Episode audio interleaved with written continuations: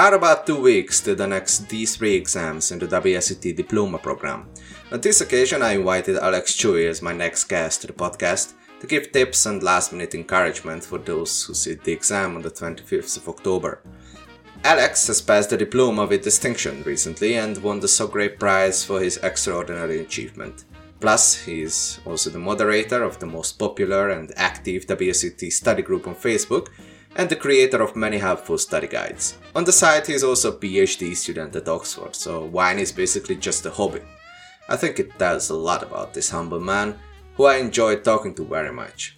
You can also find some helpful links in the description that might ease some burden on your shoulders and help you get the most out of your preparation. Other than that, you can find the timeline down there as always, and if you are listening to the episode on Spotify, please vote on the question asked in the show notes and share this piece with anyone who might get something out of it. Cheers!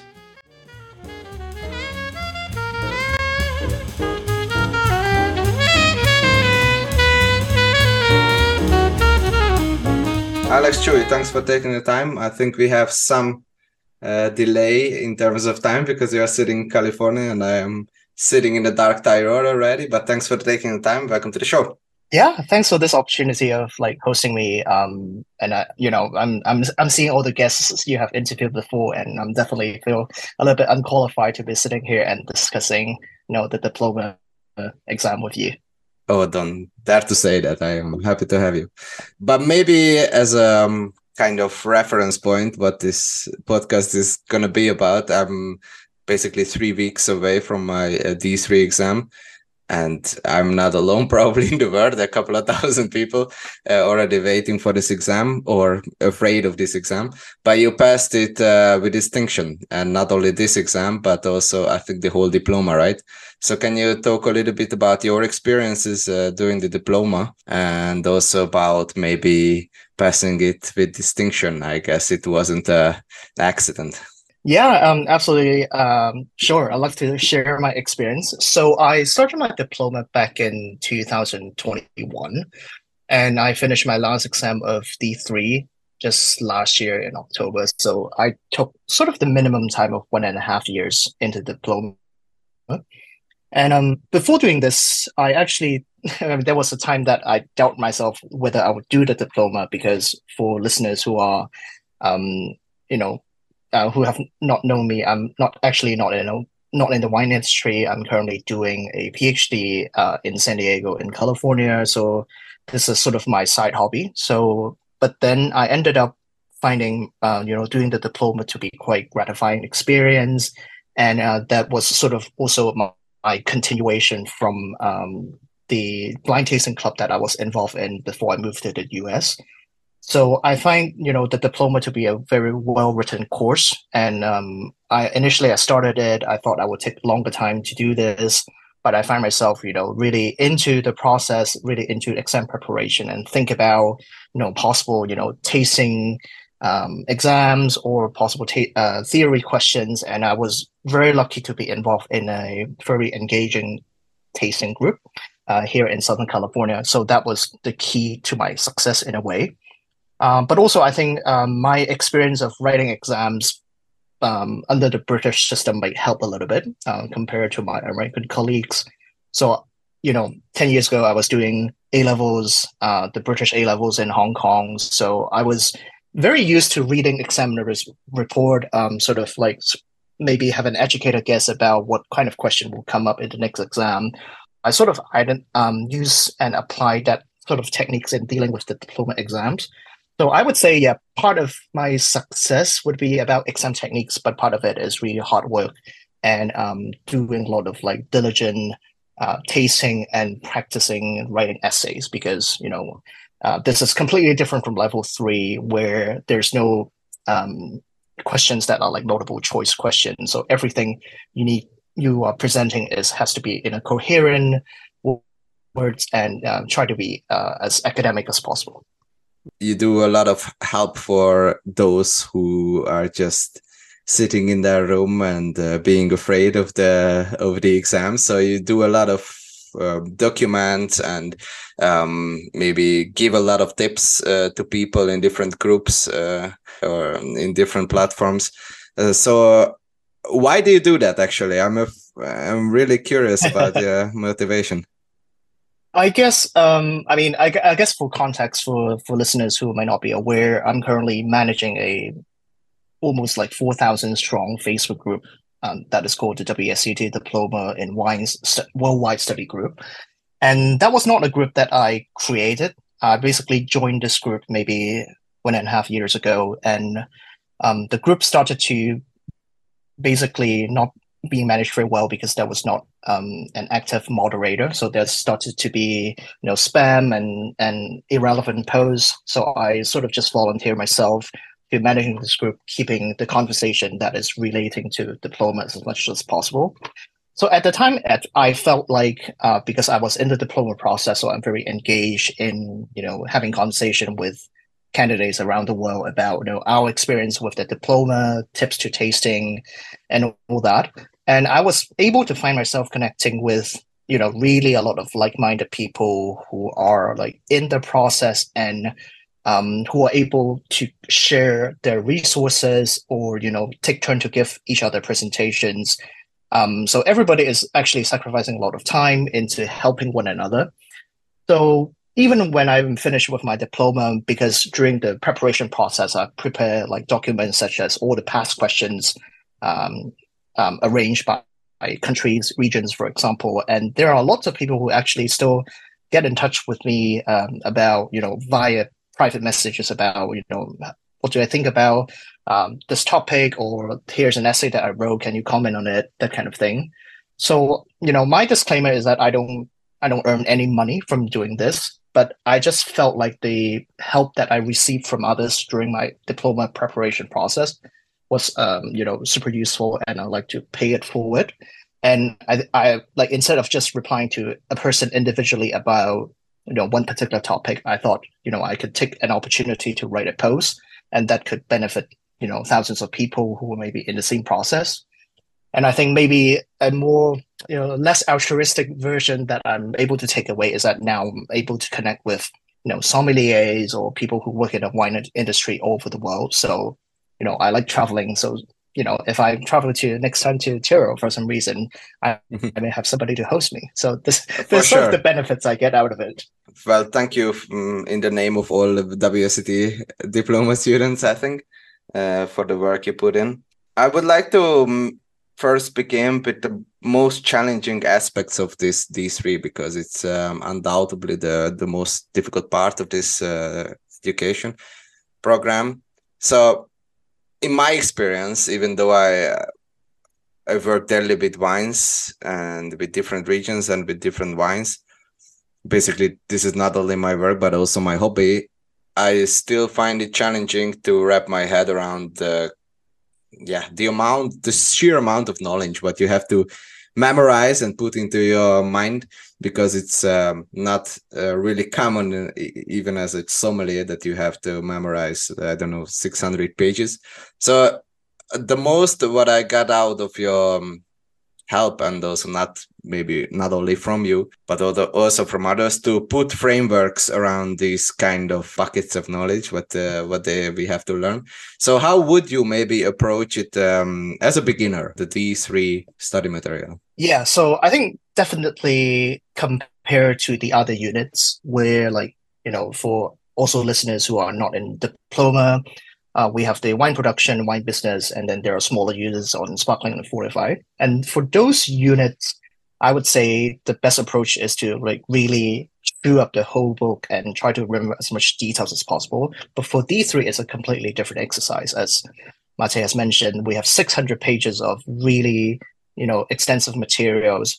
So my, I guess my approach to this is that like the first time you read through the book, just read it as a story. Don't um, bother about like taking notes down or memorizing all the you know intricate details about you know how many hectoliters per hectare yield that kind of information because there's no way I can remember those like really um, specific numbers by first reading it, especially if I'm not familiar with those regions.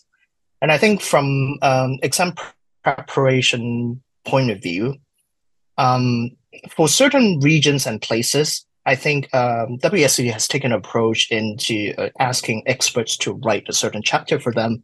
But um, there are certain materials that I feel like is less examinable to be.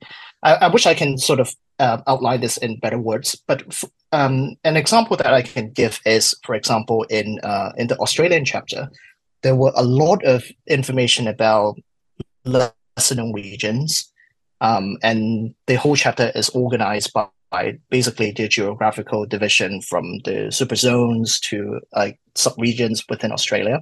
And I would say that is the not the most intuitive way of understanding Australia. Um, I would argue that understanding Australia is more um, more about understanding where um, the international varieties are grown. Um, and also, like a lot of these small regions that I mentioned, I think they can hardly be made into an essay exam so when I'm reading through this, I feel like, okay, these are something that is good to know, but perhaps for the purpose of preparing for the exam, I would triage those uh, kinds of information. And then uh, moving on to something that is like maybe a um, classical region. So I think a lot of people who are in the industry definitely know on the top of their head, like Bordeaux, Burgundy, much more in detail than what is presented in the diploma book.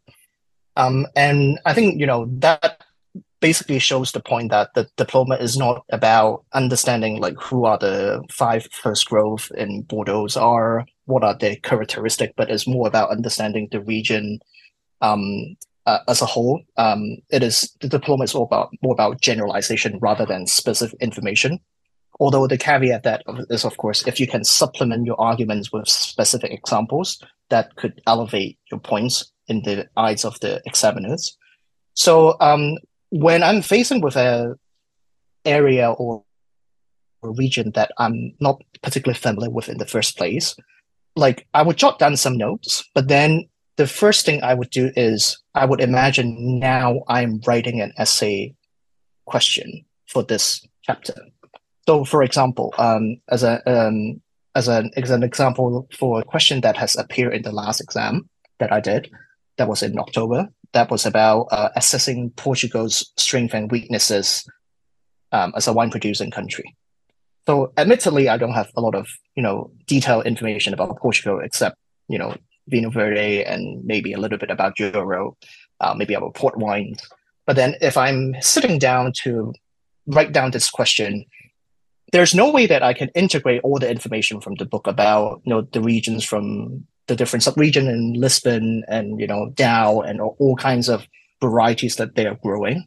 So I basically am thinking about if I am I have 40 minutes um, to write such an essay with an open book condition, what kind of information will I be choosing from the book to construct this essay?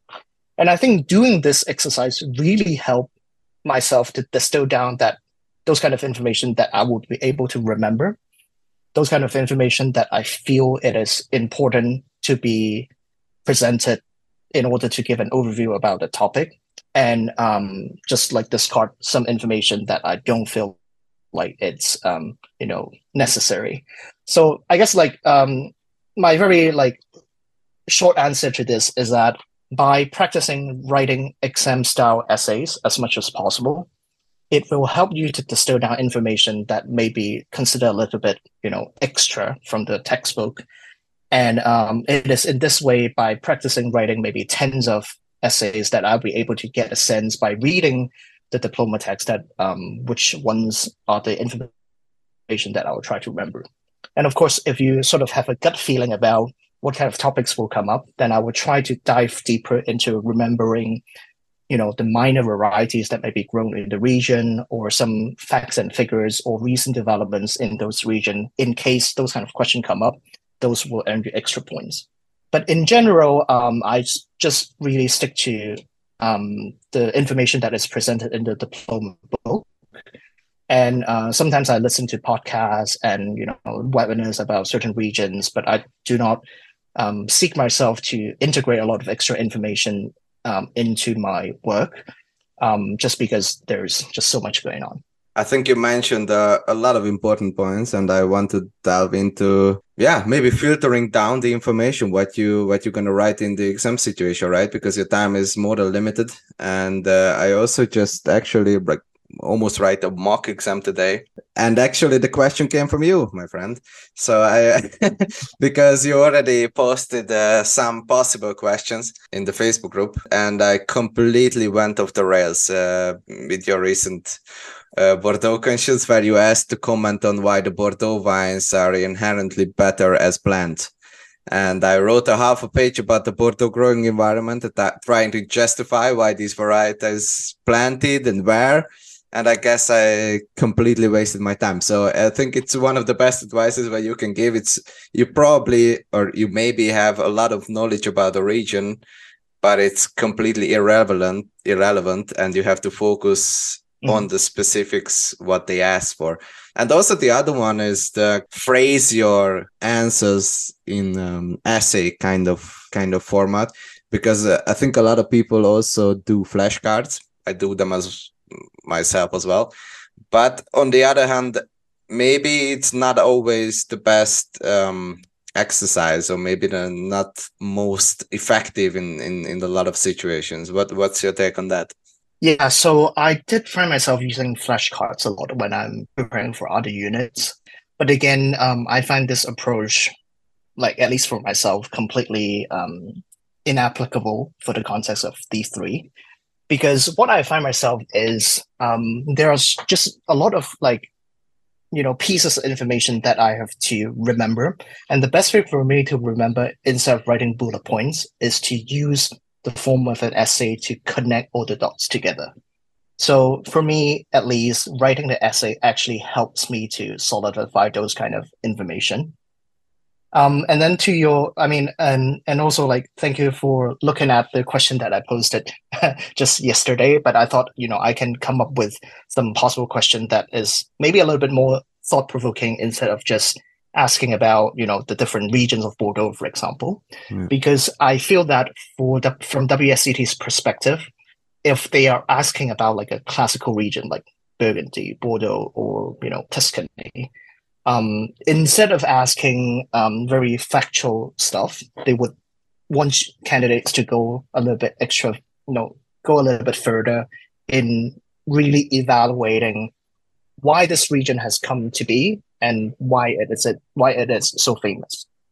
And in contrast to this, for example, for a um, smaller region such as um, as an example from May's exam, Campania uh, in in southern Italy, um, the the requirement for the question is a little bit lower. So they are just expecting candidates if they have regional knowledge just to lay out what is grown where and what the soil, what the climate is like, instead of critically evaluating the region. So I think um, in general, I can give the advice of for these like classical regions, I would you know really think about um, out of the box about why this region is so famous, why is Bordeaux blends being replicated all over the world, and that sort of goes back to the question that I set up about you know why is Bordeaux all about blends? Can I make really nice varietal wines in Bordeaux?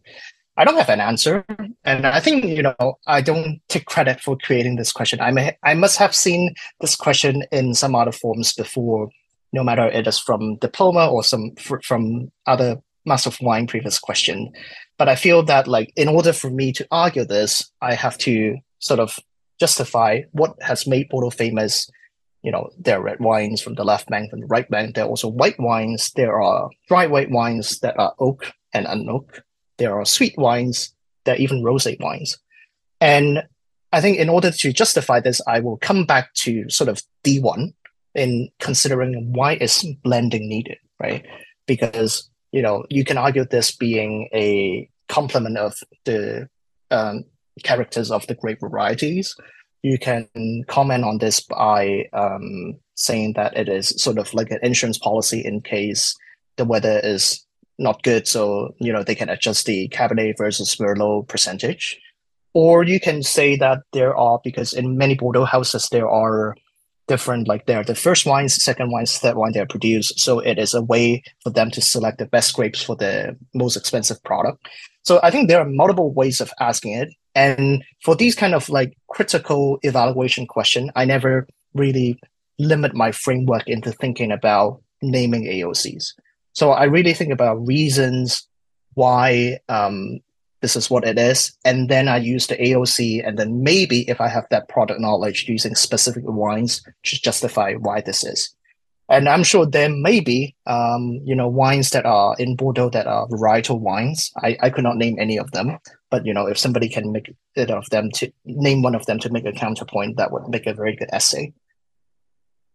Um, and then I think um, in generally in in general, I think um, for questions that um, going back into let's say naming about strengths and weaknesses, um, um, a lot of people get in touch with me asking uh, whether I have a particular framework about writing these kind of questions, and I generally I say I don't because sometimes I feel that when writing the strengths and weaknesses for a particular region or country, sometimes I feel more natural to present strengths and weaknesses as a pair. Sometimes I am more inclined to presenting all the strengths and then come to the weaknesses. So that feeds on to the point that um, essay planning is really useful. So um, I've always given this recommendation about it. You really have to know within a time span of 40 minutes how many words you can write. So my general recommendation is that 750 words is usually the minimum that I would go for.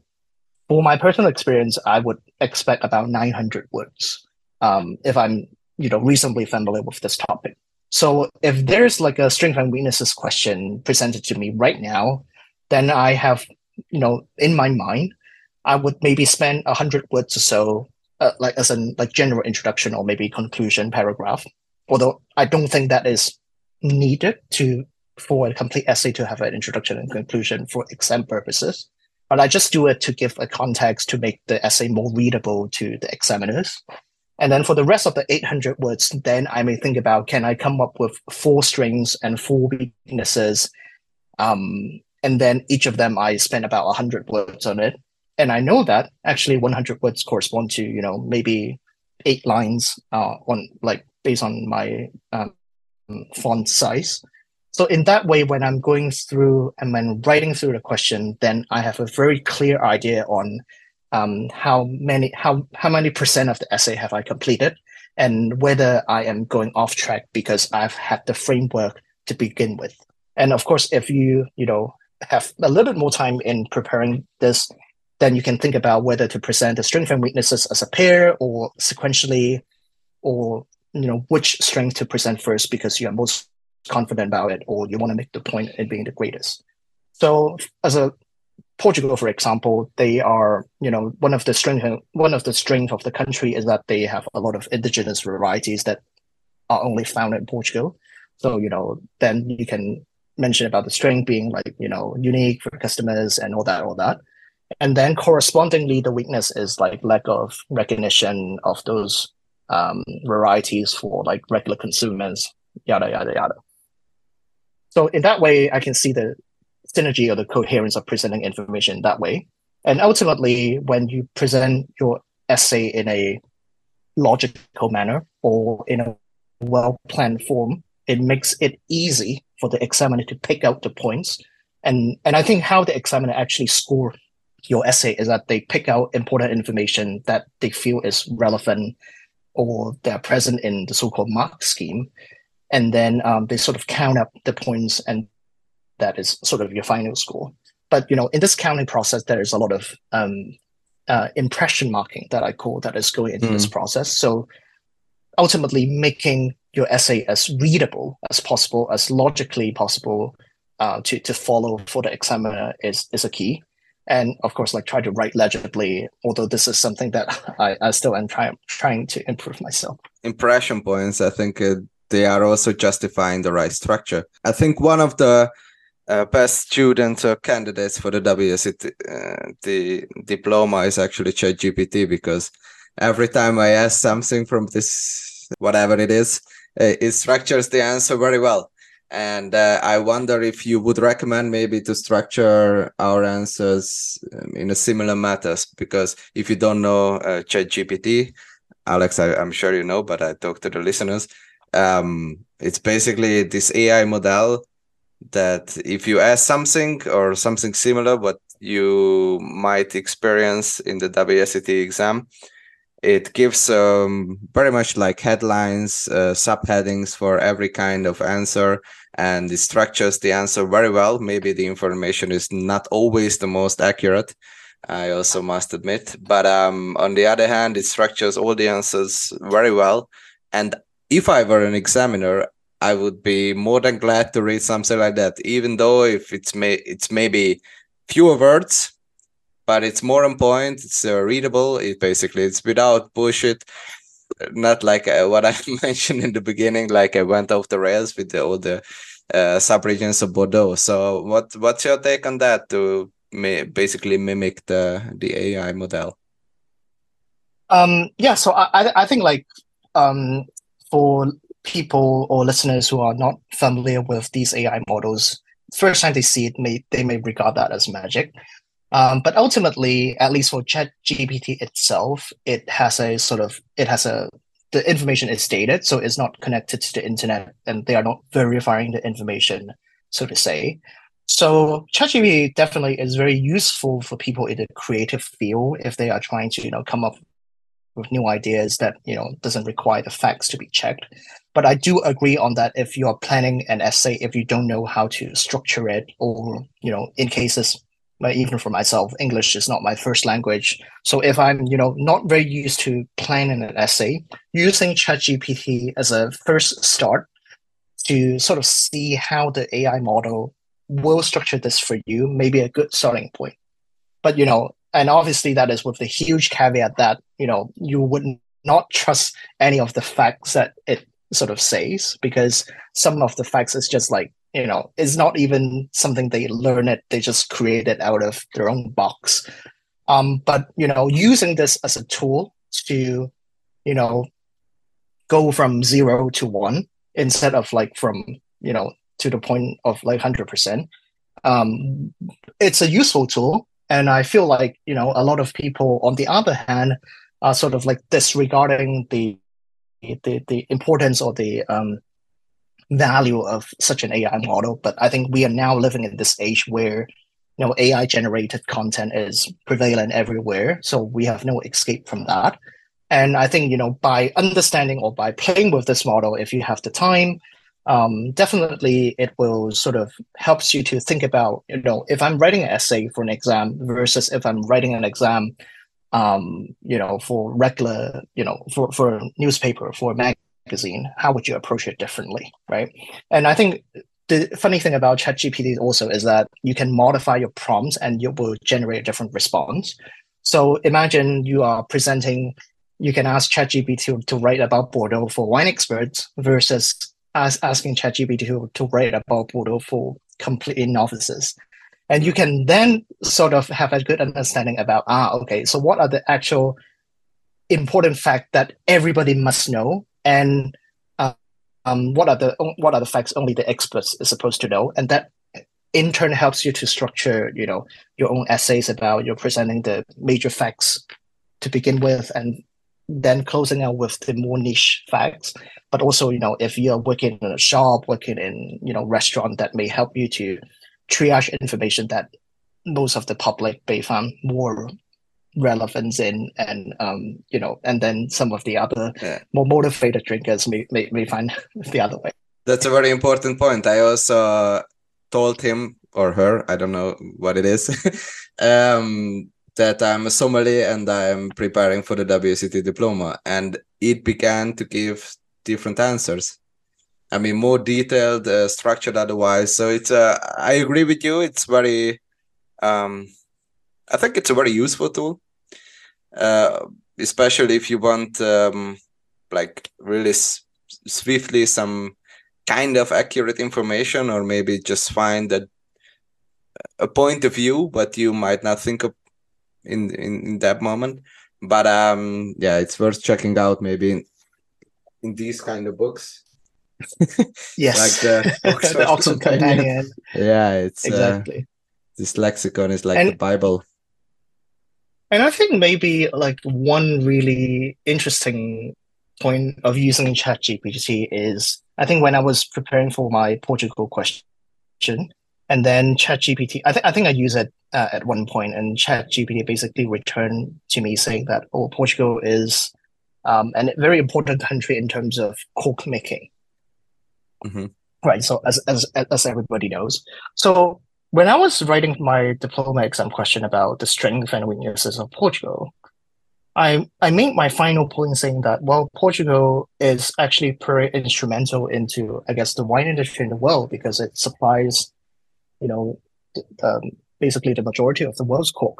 Now, this Yeah. is a point that actually I did not think of before, and um and probably is not mentioned in the book. I don't know if that is relevant, in fact, Mm. in the examiner's point of view, but that was something extra that ChatGPT was initially able to provide to me, and that sort of sparked the idea for me to actually make it as a point, or you know, maybe if you can decide the other way, thinking that is totally irrelevant. Uh, but what uh, what other materials would you recommend, or would you actually recommend other materials, or you would just only stick to this textbook what you were given? Um, so my take on this is that I do have a lot of extra books and extra references. So from time to time, I read them. Uh, if I can remember what I've learned, like organically, that would be great. But I wouldn't Mm. worry about actively integrating a lot of extra information into, um, you know, my my my studies.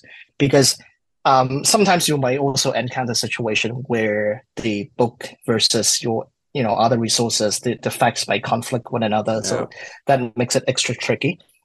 Um so I, I use those extra books mainly for the reason that you know sometimes i feel that the textbook itself is a little bit dry and i really want to have an extra different perspective about how this region is like so i go into this other book for example understanding languedoc from a completely different point of view then I sort of am able to understand, ah, okay, so that are actually the influence of the mountains, the influence of the uh, Mediterranean Sea, the influence of the Atlantic coming from the other side.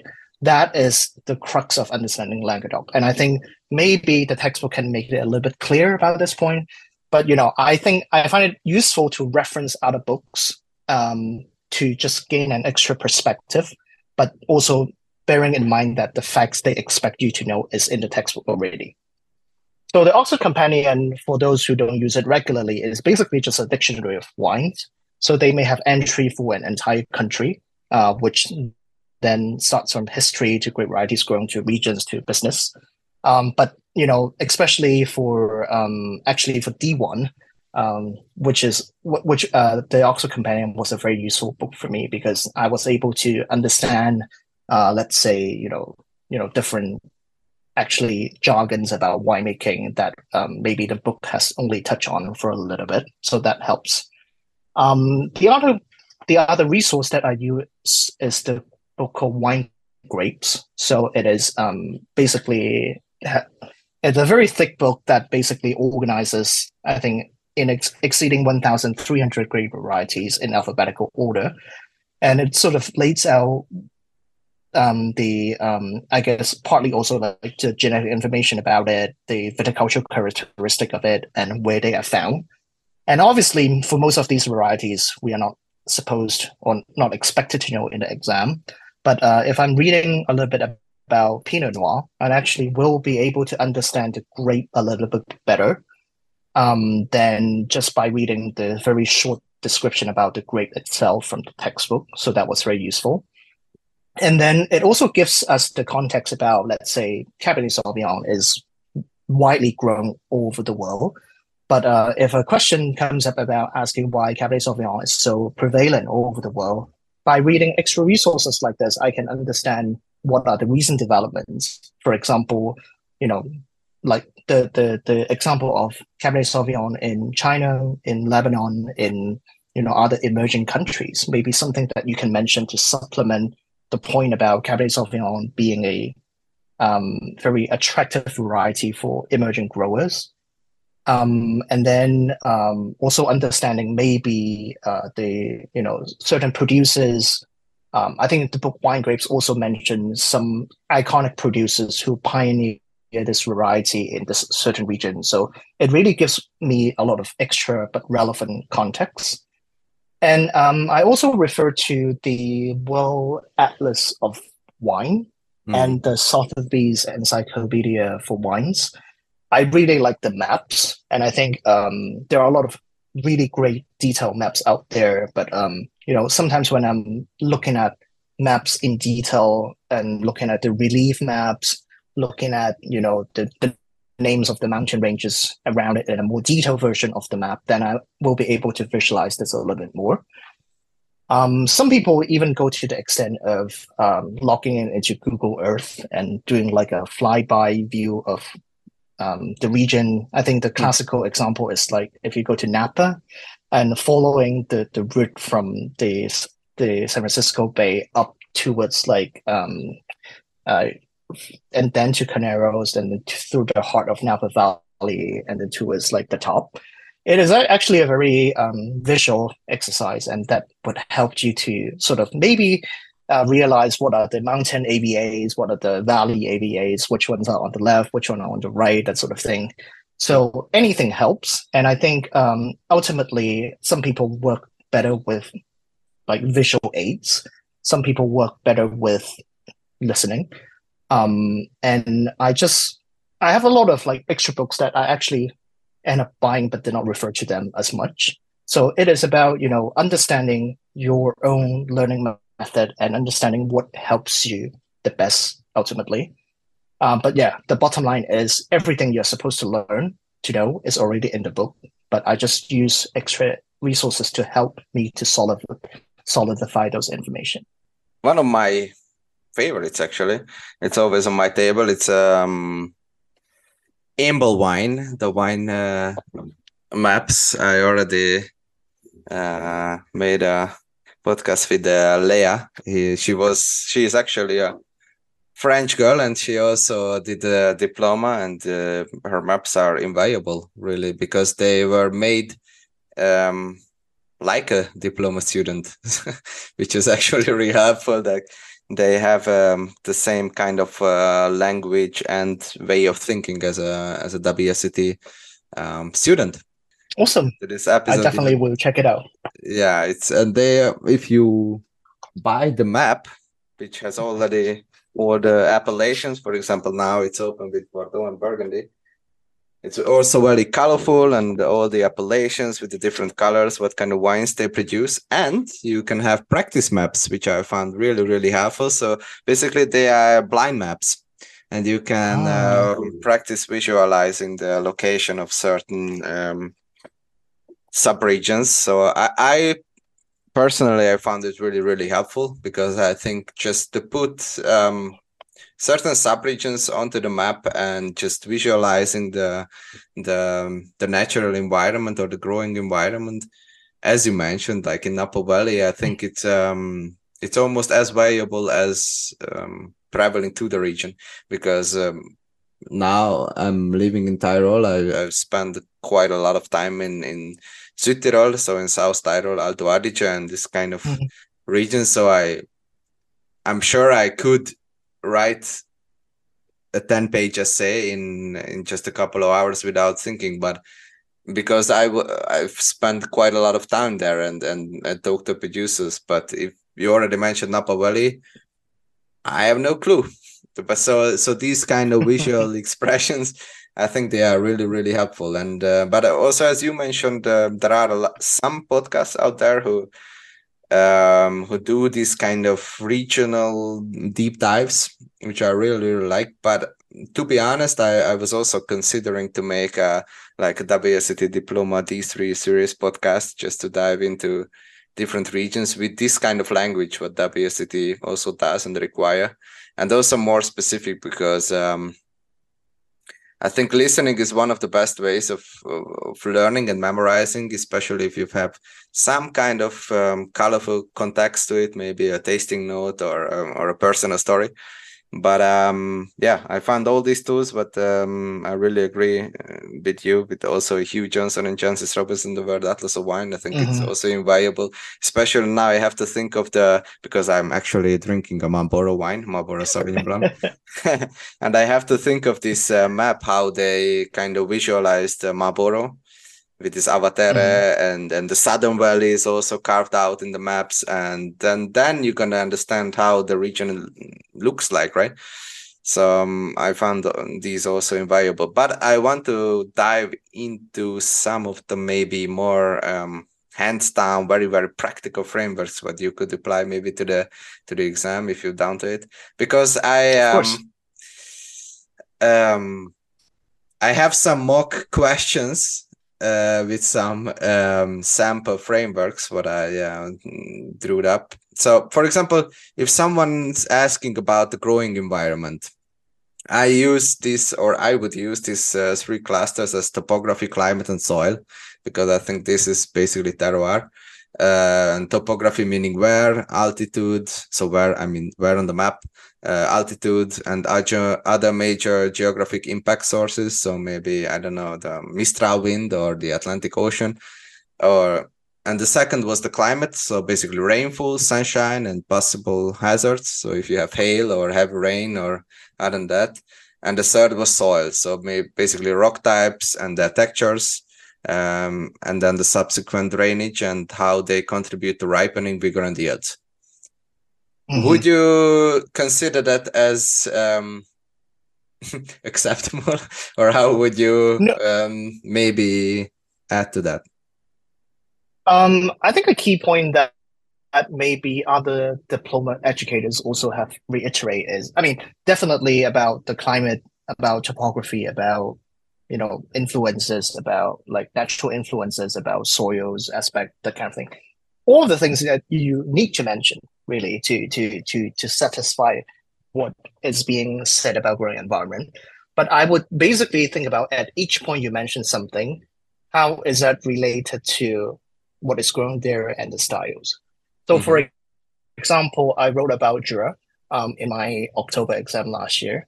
Then I so I start by saying that well, Jura is located in. I mean, I forgot like the latitudes, but at the time I had that kind of information in my head. Mm-hmm.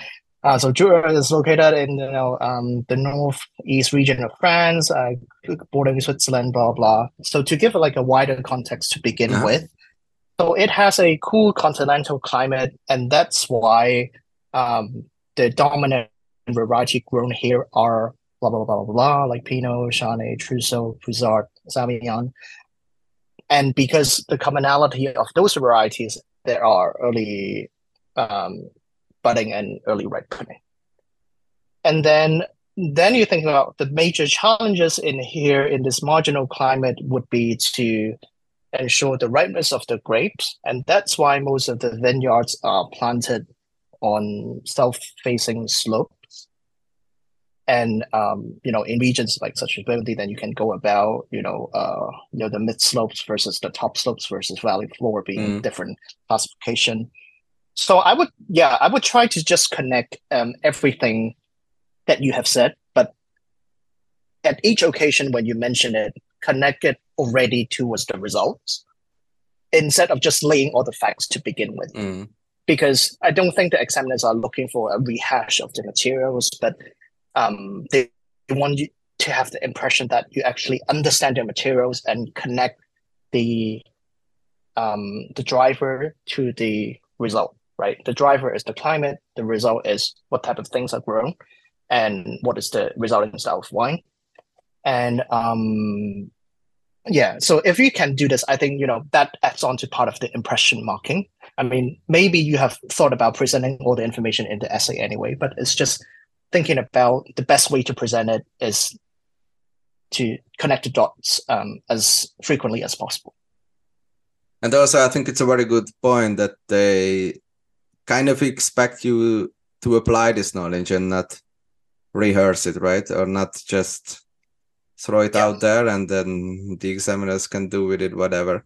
So basically, I I like to think about it as um in the as a diploma student or as a as you sit in the exam you are kind of the teacher and you have to imagine that the examiner is a student right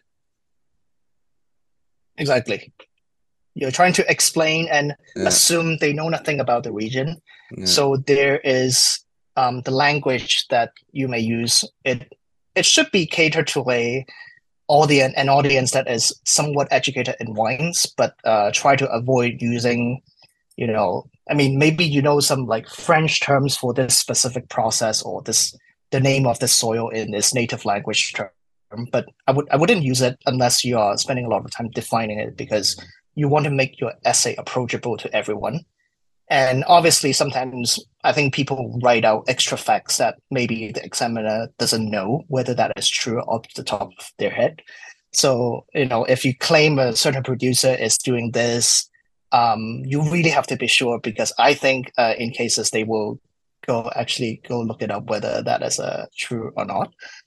And um, I think and also a, a common mistake for um, candidates to like write statements that are really general.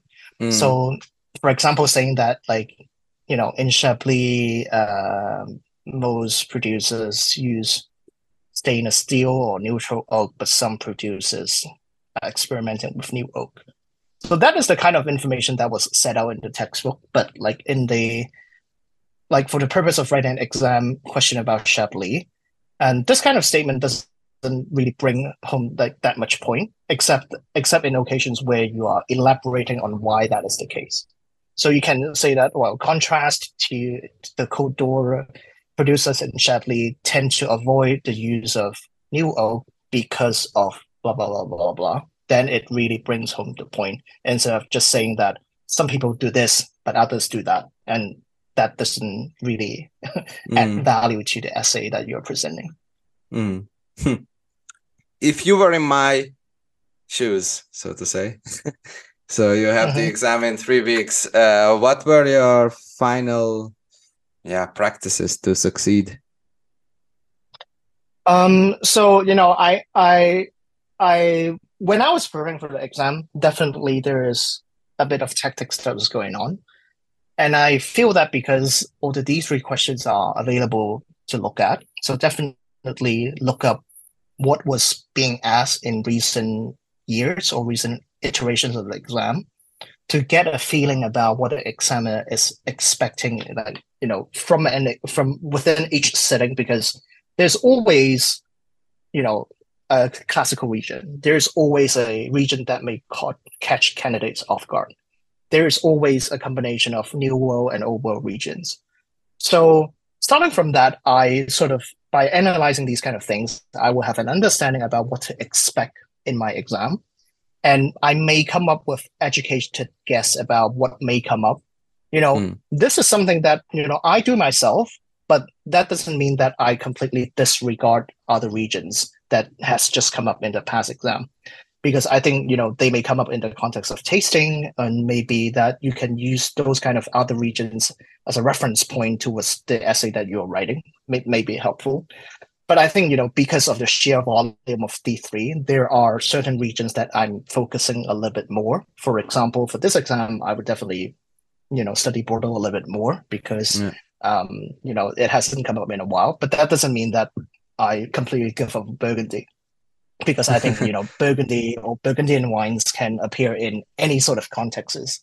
Um, but I think like, going back to the point that I mentioned at the start of this um, podcast, I feel that like the last couple of weeks just get into the mechanics of writing essays.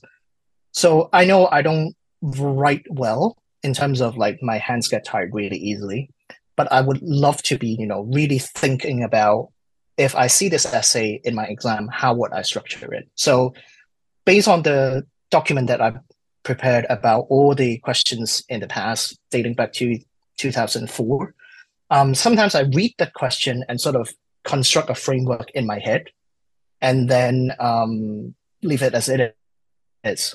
And then um, I may then try to construct some like sort of like new types of question for myself to practice and it turns out to be quite kind of helpful. And then it's the mechanics of planning an essay and ultimately also like writing an essay by hand that makes you feel that when you enter the exam hall that you have gone through this process for many times mm. already and there is nothing to be afraid of and also there's the technical part of like um you know don't don't put all your eggs in one basket because um you know from looking at past exam there are always like two-thirds of the question that are focused on the old world. So def- definitely there are something about the new world you have to study. And then um and also in the sense that like if you see a particular set of question how do you pick the question you want to answer? Um and um you know paying particular attention to the question words what they're expecting that kind of thing. So i can share my experience of selecting the questions. Um so i for my exam i disregarded the questions that basically touch on multiple parts of the same country or the same region. Mm. So, for example, I had a rose question about um, Navarra, Provence, and one other region that I forgot. Um, maybe Bandol or, or something like that. But at the time, I felt like, wow, they are asking me specific knowledge about these three regions. So, although the question seems very innocuous to begin with, because writing about rosé wines, I know about the winemaking processes and all that, I don't feel as confident as going into maybe the region of Tuscany uh, on the whole, because when I was um, memorizing my information, I, I was writing a lot of essays, and I basically have a, like a rough skeleton about a Tuscany essay, how it might be like. Mm. So those kind of questions work better for me.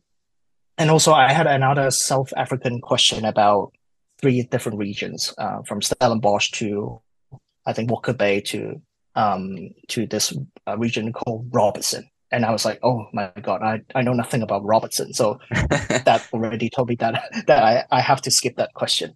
Mm. So um so I think all in all, it's um, you know, some of these questions require you to draw knowledge from different parts of the syllabus.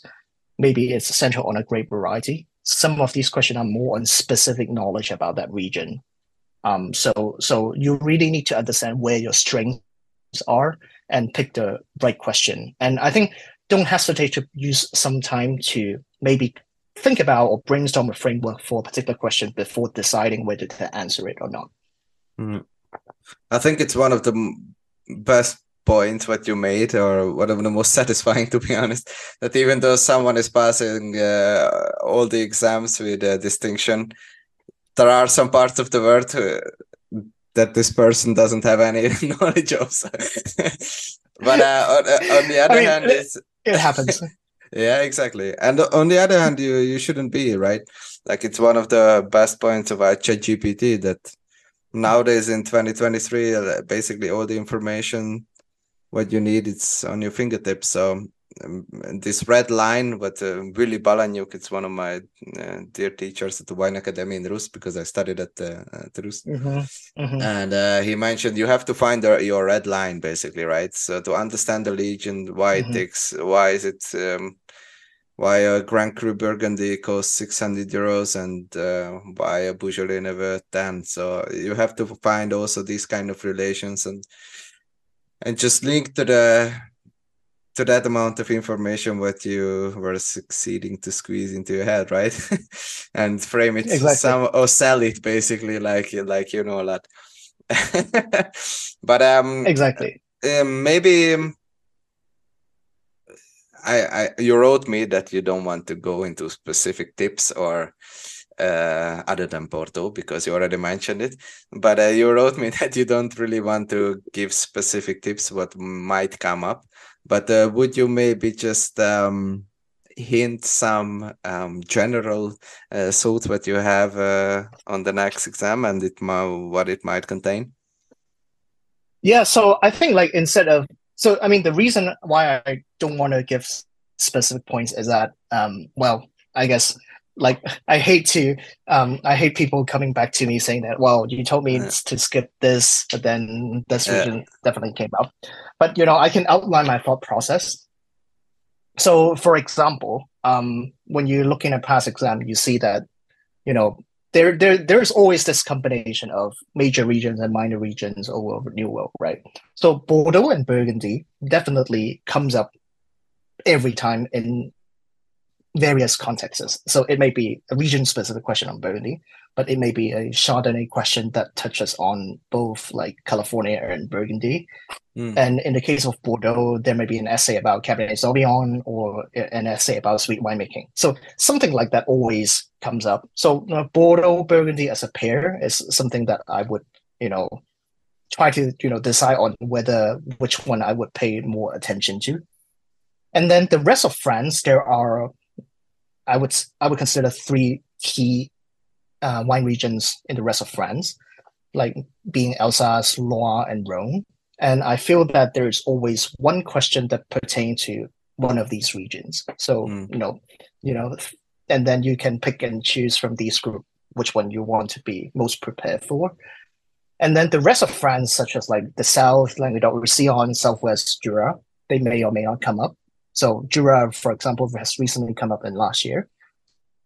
So I think the likelihood that it repeats is quite low. But then, of course, you know, I think understanding Jura is kind of fun. So yeah, you can just read it over a little bit and don't sweat it too much about it.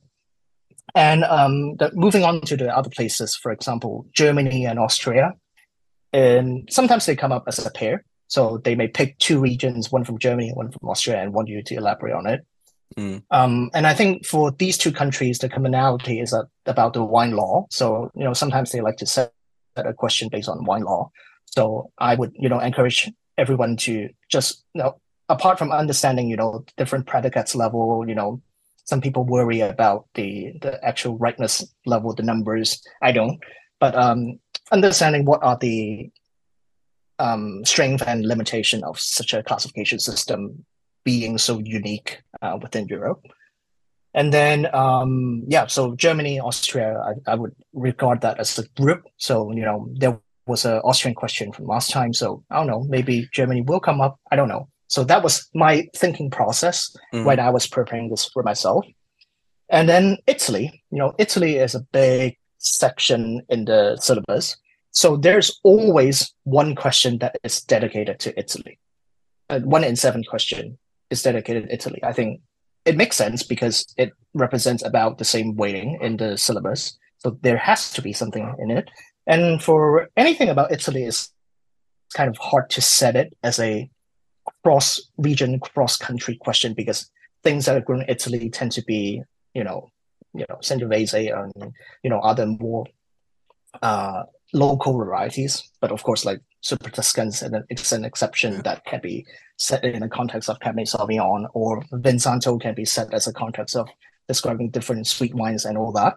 But um, but I feel like yeah. So the examiners, I feel like they like to visit different parts of Italy in each exam. So you know, last time we had visited the south in Campania. You know, I think Campania can safely be you know less of your concern, but you know they may stay in the south, they may move to the north. So that is really up to you to decide, like uh, the likelihood. Um, but of course, like some people really don't like it or, or, find Italy to be very hard to understand, and I understand people who skip Italy, like um, like as a whole, and that could be something that one can do if you are confident enough in um, you know other parts of the syllabus.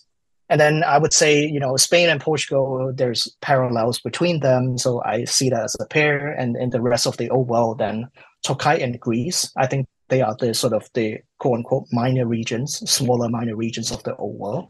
So it is um, rare that they come up together in the same exam, at least in the theory side of things. And then moving on to the new world, then the US, uh, maybe North America as a whole, they has to touch on they have to touch on it you know uh, in some context anyway. It may be in the context of a great variety. It may be in the context of just like california. So i would analyze maybe what has come up recently or what has not, not been featured yet. So that may be something that is useful. So for mm. example i was banging on canada to come up and indeed canada did come up in our exam. Although like in a in a in a very different context than I was expecting. So I was expecting an essay about the general different growing regions in Canada, more like an overview about a country. But it turns out it was a question that focuses on the Niagara Peninsula specifically. So mm. I really need to adapt the things that I have prepared and um, and adapt it towards the uh, question that is presented. And then um, I would say then for South America, Chile, Argentina, they come hand in hand. There are parallels between them. So, you know, one can set a question about Carmenere plus Torrontés uh, as a question. And and obviously you have you have to point out when it's from Chile, when it's from Argentina, that sort of thing. Uh, but also like compare and contrast the growing environment, the uh, geographical influences, etc., etc. Um, and then finally, like South Africa, Australia, New Zealand, uh, they are like the things in the south. Um, they like to feature them also, but um, it is for these three countries, it is very flexible in the way of how they are featured because you know these countries are most famous of international varieties. So they can appear in any context. They can appear in any flights. Um, they can appear in um, also you know and assessing like like a SWOT analysis uh, that kind of thing um, but yeah i think going back to my earlier point about australia is that i, I wouldn't worry about understanding like a lot about the regions of Australia because for me, I just don't have the brain capacity for that. So if they decide to ask Australia in contexts like this, perhaps I would skip that question. Mm. Um, for me, it's like easy, like better to understand the um, region as a whole. You know, and, and as you mentioned earlier, like if I were to introduce Australian wines to somebody who know nothing about it, where would I start? Um, and that kind of framework helped me to understand a particular country. And um, and I think you know ultimately, I would yeah. The, this is as far as I would say is I consider these similar regions as a group, and I think from an perspective of from the perspective of um, the, the the the person who is writing or designing the exam, they would pick and choose from various groups in order to cover the syllabus very broadly. Mm. And also, I feel like there is um, a tendency for certain topics to be asked already in theory, and they would ask about something else in tasting. So, for example, if there's, you know, a flight, I'm sorry, a question on the Loire Valley, um, you know, diving into the different regions of the Loire, I would not expect a Loire flight to come up in my question three of tasting.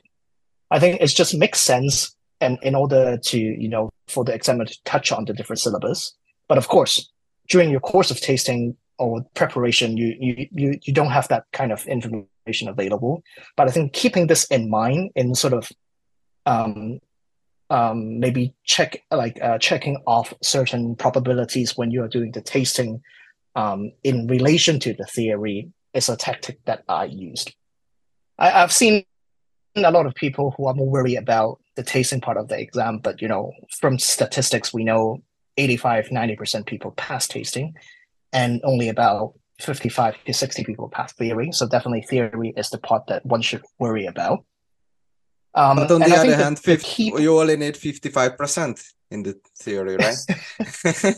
yeah, exactly. So, I mean, I mean, you still need 55% for the tasting, for for example. So, yeah. and in my occasion, I actually did better in theory than tasting. I still, I'm a little bit puzzled about, but maybe my tasting notes was not like as accurate as um, what the examiner needed. So, I think um, the general strategy about tasting, writing tasting notes is like write more than they are expecting because they do they don't do negative marking unless you are really writing something that is off or trying mm. to write 30 notes to try to you know get the maximum point um, but in general they are pretty lenient on this and then um, in terms of like thinking about what to come up I, I like to do this mental exercise a lot which is you know think about what kind of varieties can come up in question one of the tasting exam which you are presented wines of the three wines of the same variety so i always say there are you know only this amount of varieties that are testable so, in my hmm. opinion, there are seven white varieties and five red varieties, possibly a sixth one. And I, I, you know, I do a lot of these exercises thinking maybe about okay, if you were to create a flight of Cabernet Sauvignon, which three wines would you choose?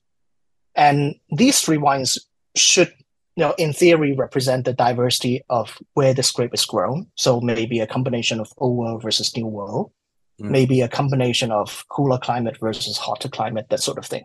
So for each of these varieties that I regard as international varieties and testable, then I always, you know, just randomly thinking about pairs of wines um, that that they are presented, and also, you know, some of like one of these three wines should be the so-called banker, which means it is the most identifiable wines, and um, one of the wines may be less identifiable on its own, but with the context of the same variety and the help of the other two wines, uh, you might be able to narrow down even to the region. So I think like these mental exercise for me, and then I do the same for different countries, for different regions, and that really helped me a lot in you know understanding what is grown where. Very good advice. Thank you very much. And Alex, I will also link um, your Facebook group uh, into the description if it's okay with you. Oh yeah, uh, absolutely. Um, it's open to everyone uh, who are doing the diploma or considering doing the diploma, as long as you answer the membership question. I, I think um, you will be let in. But uh, it's just like sometimes you get a lot of spams, so we try to keep the group as focused as possible. But um, but you know, I think um, apart from like study tips, also this I have seen in this group that it it was able to connect people from different parts of the world and create friendships.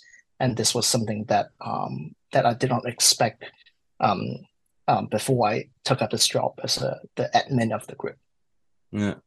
And I will also link down uh, a lot of other um, resources. Also, I I forgot the name of this newsletter, but you were also featured as a as a question from a from a reader, I guess. I think it's um it's a WSET diploma educator. It's a, a lady who makes this oh yeah uh, with random I, questions. I, yeah.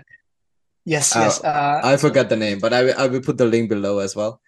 Um, Yes, yeah, yes. and th- thank you for this very informative conversation. That was uh, more than enlightening, I think. and uh, I mean, yeah. So I and again, like this is only my own take, but I I thought you know now I'm done. I'm happy to share all the thought process that went into this. And there's no right way into preparing the diploma. And definitely, my point of view is coming from you know an academic who doesn't work in the wine industry. But I hope that uh, the tips that I share might be helpful to sort of help you to find your own perfect way of studying.